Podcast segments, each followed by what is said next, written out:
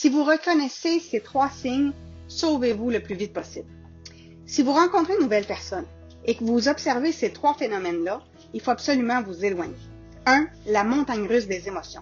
Vous vivez de courts moments magiques extraordinaires suivis de moments de silence radio ou d'indifférence où l'autre vous parle à peu près pas.